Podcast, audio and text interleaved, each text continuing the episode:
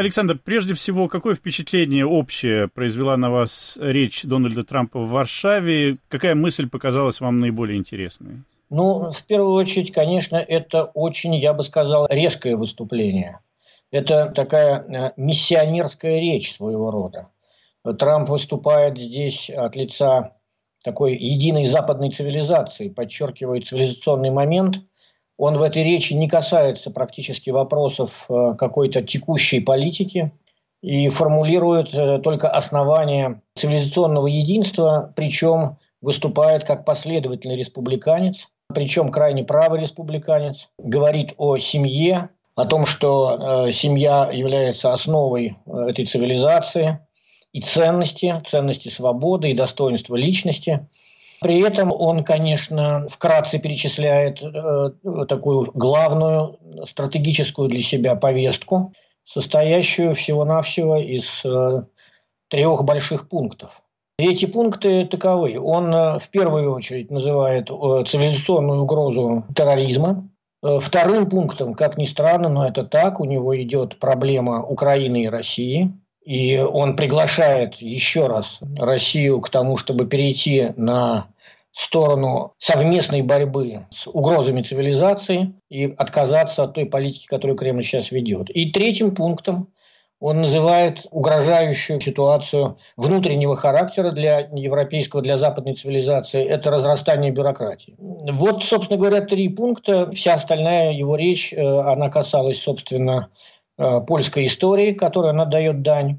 Очень подробно, э, он хорошо подготовился. И надо сказать, что его речь будет воспринята совершенно по-разному в разных странах. Ну, давайте подробнее поговорим об этом. Почему вы так считаете? Ну, во-первых, конечно, в такой форме эта речь явно воспринята в самой Польше, да и в Европе будет воспринята в других странах, в значительной степени как прямая поддержка правящей партии в Польше. А между тем, как раз политика последних двух-трех лет той политической партии, которая сейчас руководит жизнью Польши, вызывает большие вопросы в отношении демократизма, и э, у многих стран в, и в Восточной Европе, и, не то, и в Германии это широко обсуждается, куда, собственно, ПИС идет и чем это все закончится.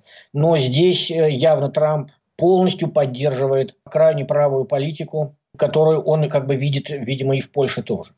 Таким образом, эта его речь, она перебрасывает, отчетливый мост перебрасывает между его пониманием республиканства в э, Соединенных Штатах и, и и тем, как он видит свою собственную миссию, и той политикой, которая сегодня развивается в Польше.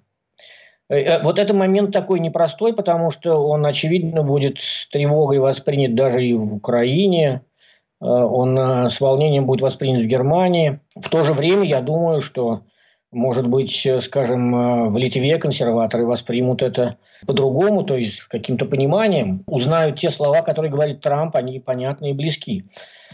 Вот э, примерно такая картина вокруг этого. Но в то же время надо сказать, что это хорошо, что Трамп выступает с такими ясными посланиями. Это, во всяком случае, начинает прояснять тот политический курс, который его администрация собирается проводить дальше. Говоря такие слова, Трамп не сможет дальше отказаться ни от соблюдения пятого пункта э, договора НАТО, он это подчеркнул, ни от обязательств по общей безопасности, частью которой является США, Э, ни от своего такого заявленного курса на пробуждение воли Запада к развитию. Там это ясно звучало. Вот эти моменты, во всяком случае, делают более ясным, как бы еще раз, то, с чем он будет действовать дальше, в том числе и на европейской сцене. Все-таки получается, что он своими действиями вносит э, раскол в Европу, противопоставляя, с одной стороны, вот страны, которые вы упоминали, Польша, Литва, видимо, Венгрия тоже может встать в этот ряд, в какой-то степени Чехия, Словакия, и, с другой стороны, страны, э, которые составляют, ну, по крайней мере, в э, представлении обывателя основу Европейского Союза, такие страны, как Франция, Германия. Осознанно ли он это делает и если, если это так, на ваш взгляд, и просчитывает ли он последствия такого раскола? Это непростой вопрос, действительно, потому что надо посмотреть, каким будут его выступления в других странах. Рано делать вывод, потому что надо, чтобы он выступил э, с публичной речью в Берлине, например, и в Париже, а может быть еще и в одной какой-то стране э, Восточной, Центральной Европы. Тогда будет более ясно, как он видит себе Европу как некоторое сообщество народов, а не только как э, некоторую политическую идею. Но надо сказать, что все же есть такой пугающий момент в его выступлении, потому что если слушать его как бы метафоры и э, те исторические примеры, к которым он прибегает, надо сказать, что его речь чрезвычайно милитаризована. Она построена практически на, на каком-то представлении о обостряющемся военном противостоянии. Это довольно существенный момент, потому что ну, конечно, прошлая администрация, что уж говорить, она была настроена крайне миролюбиво, и в этом смысле слова на таком языке, конечно, американская администрация давно не говорила. Э, не случайно в своем выступлении он упоминает Рональда Рейгана как американского героя, он это подчеркивает. То есть для него здесь Рейган и рейгановская э, способность пойти на очень э, такой серьезный конфликт со своими противниками внешнеполитическими – она, видимо, является образцом. И нельзя забывать, что это Рейган сказал, что есть вещи поважнее мира.